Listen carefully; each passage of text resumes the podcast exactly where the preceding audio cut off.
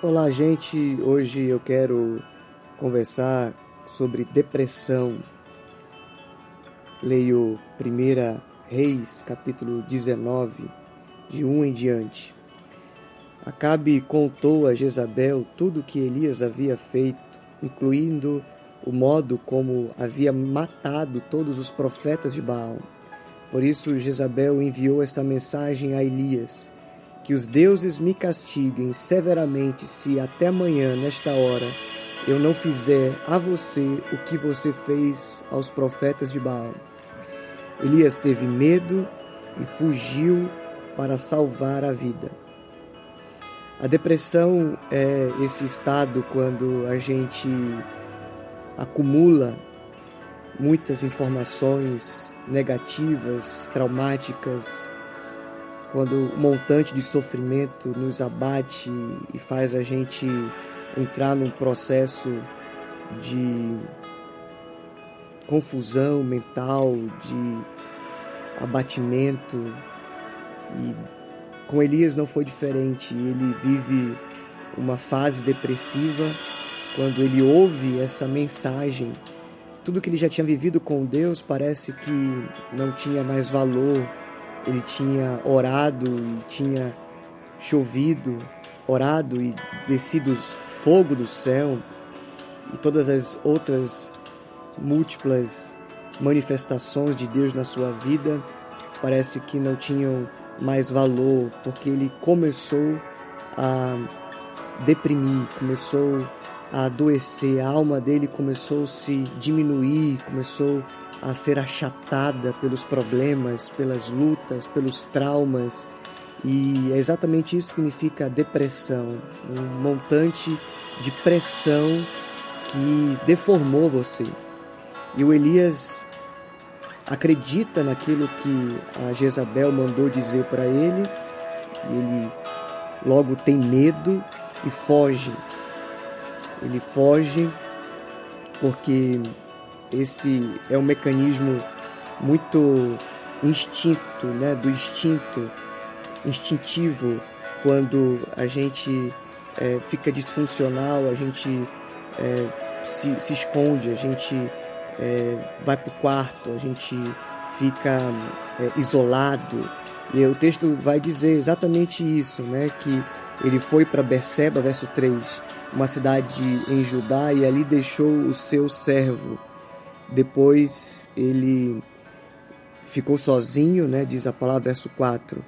Foi sozinho para o deserto, caminhando o dia todo, sentou-se debaixo de um pé de giesta e orou, pedindo para morrer. Olha só a evolução, né? E ele disse para Deus: Já basta, Senhor. Tira minha vida, pois não sou melhor que meus antepassados que já morreram. Ou seja, você percebe o movimento de Elias, né? Ele tem medo, ele fica sozinho, ele começa a dizer é, e, e cultivar, nutrir pensamentos autodestrutivos, ele começa a acreditar em mentiras. Ele fala isso: tira minha vida porque eu não sou melhor que os meus antepassados. Depois você vai perceber outras coisas que ele vai acreditando. Mas diz o verso 5: então ele se deitou debaixo do pé de Giesta e dormiu. Enquanto dormia, um anjo tocou e disse: Levante-se e coma. Elias olhou em redor e viu perto da sua cabeça um pão assado sobre pedras quentes e um jarro de água. Ele comeu, bebeu e se deitou novamente.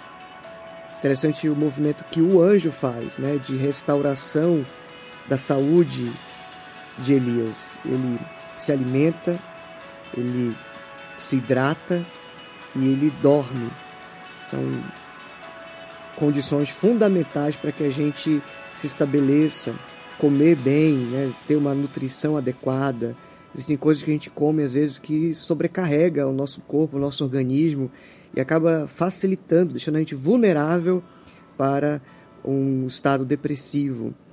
E o anjo também orienta que ele durma, o sono, o sono reparador, né? o sono REM, o sono do descanso, que a gente consegue repor as substâncias que faltam no nosso organismo, que a nossa mente se organiza. O verso 7 diz: O anjo do Senhor voltou, tocou mais uma vez e disse: Levante-se e coma um pouco mais, do contrário, não aguentará a viagem que tem pela frente. O anjo, mais uma vez, preparou Elias, alimentou Elias e disse que ele iria ter que passar por um processo. Exatamente isso que é a depressão é um processo processo de adoecimento e, da mesma forma, quando a gente precisa ser tratado e, e aprender algumas coisas, é um processo também, esse retorno, essa caminhada, essa viagem de se submeter a, a um processo diário de conhecimento, de autoconhecimento. Verso 8 diz: Elias se levantou, comeu e bebeu, e o alimento lhe deu forças para uma jornada de 40 dias e 40 noites até o Monte Sinai, o Monte de Deus. Ali entrou em uma caverna onde passou a noite. Então o Senhor lhe disse: O que você faz aqui, Elias? Agora a conversa já não é com o anjo, é com Deus. Deus perguntando para Elias, né, proporcionando a catarse, né? Ele vai começar a falar aquilo que está dentro do coração, um processo super terapêutico de Deus fazendo perguntas para Elias, assim como ele falou com Jó, em vez de dar respostas, ele fez perguntas, assim como Jesus mesmo, em vez de ficar o tempo todo falando, respondendo, Jesus, na verdade, fez muito mais perguntas do que respostas no seu ministério. E assim Deus faz com Elias, assim ele faz com a gente. Ele faz as perguntas certas. E a pergunta que ele faz é: por que você está aqui? Ele respondeu, verso 10: Tenho servido ao Senhor. Olha só o desabafo de Elias. Tenho servido ao Senhor com zelo, tenho feito coisas para a obra do Senhor, né? tenho me dedicado ao ministério. Contudo, os israelitas quebraram a aliança contigo, derrubaram teus altares e mataram todos os teus profetas. Sou o único que restou e agora também procuram me matar.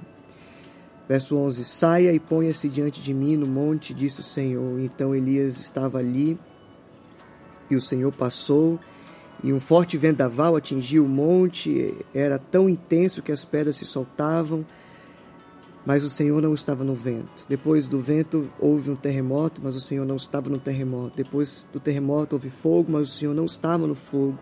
E depois do fogo veio um suave sussurro. Quando Elias o ouviu, cobriu o rosto com a capa, saiu e ficou na entrada da caverna. E uma voz disse: O que você faz aqui, Elias? A mesma pergunta, né? Deus é, tratando Elias Vamos conversar de forma mais profunda. Sabe aquela conversa quando a gente se encontra? E aí, como é que você está? E a pessoa simplesmente responde: está tudo bem? Deus está fazendo isso, dizendo: Elias, fala comigo, abre o jogo, fala a verdade, né? O que, que você está sentindo? Abre o jogo para mim. E Elias fala a mesma coisa, o verso 14, parece que ele estava é, nesse processo repetitivo, né, de dizer pela, pela superficialidade, como se ah, ele, não conseguisse se expressar. E é isso que a gente faz quando a gente está na depressão. A gente não consegue dizer tudo é, de uma maneira organizada, a gente fica meio repetitivo, a gente fica como se tivesse um, um núcleo ali, a gente não consegue é, superar aquilo, aquela dor. E aí Deus entende e dá uma missão para Elias. Então o Senhor lhe disse: Volte pelo caminho Verso 15: Por onde veio e vá ao deserto de Damasco. Quando chegar ali, unja Azael para ser rei da Síria, depois unja também Jeú, neto de Nissi, para ser rei de Israel, unja Eliseu, filho de Safate, da cidade de Abel, ben Eloá, para substituir você como meu profeta. E aí o texto diz, no verso 18: No entanto, preservarei sete mil de Israel que nunca se prostraram diante de Baal, nem o beijaram. E a palavra de Deus diz que Elias então faz isso, ele obedece o Senhor. E a questão aqui é exatamente essa: que quando o, o profeta Elias fala com Deus, abre o jogo para Deus, Deus começa a refazer o coração de Elias, começa a dizer as verdades. Ele acreditava que só tinha sobrado ele quando o Senhor fala para Elias: Não, ainda tem sete mil pessoas que estão ali. Você está acreditando em mentiras. E é praticamente isso que acontece quando a gente está no estado depressivo. A gente acredita em mentiras. A gente tem crenças limitantes. A gente começa a dizer: eu não posso, eu não consigo, eu não sou digno, Deus não vai me perdoar, ninguém vai me aceitar, ninguém me ama, né? Essas palavras que vão é, escravizando a nossa mente e a gente acaba ficando em função disso. E a palavra que Deus dá para Elias é a mesma que ele dá para você. Você precisa entrar no processo de tratamento das suas mentiras, das suas crenças, ser tratado, ser fortalecido. Existem anjos disponíveis, pessoas que podem te ajudar. Peça ajuda, não se isole, não fique sozinho, não passe pelo deserto sozinho. Você precisa que as pessoas ao seu lado manifestem o carinho, manifestem o acolhimento, manifeste o quanto elas amam você. E só pedindo ajuda, só abrindo o jogo que isso pode acontecer. Não foque no negativo. Não diga para você mesmo, eu não sou melhor que ninguém, os meus, eh, os meus antepassados, não sou melhor que ah, as pessoas que eu tive contato. Eh, eh, entrar nessa neura, ficar dizendo que é uma pessoa que não tem valor, que não, não fez nada de relevante, que não é capaz. Né? Você lembra quando no episódio de João capítulo 5, Jesus se encontra com aquele paralítico ali no tanque e ele fala para Jesus: Olha, eu não consigo. Jesus pergunta por que ele está ali naquela situação, né? Como Deus fala para Elias, né? Porque você está aqui? E aí o paralítico fala: Eu não consigo. Quando o anjo vem aqui e é, move as águas, todo mundo consegue, eu não. E aí Jesus mostra para aquele cara que ele estava acreditando numa crença limitante, tendo, em vez de uma esperança, ele tinha uma limitação por causa daquilo que a sua mente ou o ambiente ou o contexto determinava para ele. Ele acreditava que um anjo, isso era uma, uma superstição, isso era uma história, um mito da cultura e ele diz para Jesus: Olha, acreditei a vida toda, 38 anos aqui acreditando nisso. Jesus então chega e dá palavras de vida, dá palavras de restauração e fala: Levante, pegue a sua marca e ande. Da mesma forma que ele faz, Jesus faz com o paralítico ali no tanque, Deus faz com Elias ali no deserto. Fala: Levanta, vai cumprir o teu propósito, vai fazer a tua missão transforma essa dor em ministério, transforma isso que você está sentindo em algo que inspire as pessoas. E, e, e, essa é a última fase de quando a gente já foi tratado, já foi trocadas as mentiras pelas verdades, né? como diz aquela música, que ele destrói as mentiras. Né? E eu creio muito nisso, que parte dos nossos sofrimentos tem a ver com as mentiras que a gente acreditou. Uma vez eu atendi uma pessoa que tinha namorado um cara e namorado um segundo, um terceiro, um quarto, namorou oito pessoas e esses oito traíram ela. E ela falou para mim, John, eu não acredito no amor. O amor para mim não existe. O amor morreu. Ou seja, tudo que ela passou na vida dela fez ela acreditar que não havia amor. Essa crença limitante fez muito mal para ela, fez com que ela deprimisse, fez com que ela ficasse andando em volta dessa informação e não superasse aquela história toda. A minha palavra hoje é para que você é, que está passando por um momento assim ou conhece alguém que você é, supere, que você é, entenda que as crenças limitantes não fazem bem, mas as palavras que saem da boca de Deus é que restauram a gente, que possibilita que a gente viva coisas grandes, coisas incríveis, assim como ele fez com Elias, assim como Jesus fez com a mulher de fluxo de sangue, né? Quando ele passa e volta A Bíblia fala que ela lhe contou toda a verdade. Então, o que, que você precisa contar para Deus? Será que você precisa pedir ajuda? Será que você precisa dormir melhor, dormir com qualidade? Então, procure médicos, procure os profissionais que possam fazer isso.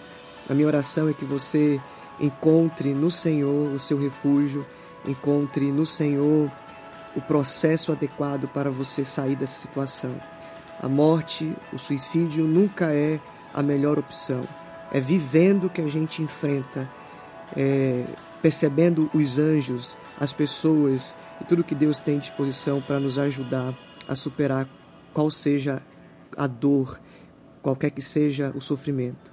Deus te abençoe, que você viva diante de Deus com esse espírito de alegria, de esperança, de fé, de amor. Que Deus te abençoe e te guarde. Essa é a minha oração em nome de Jesus. Beijo. Tchau.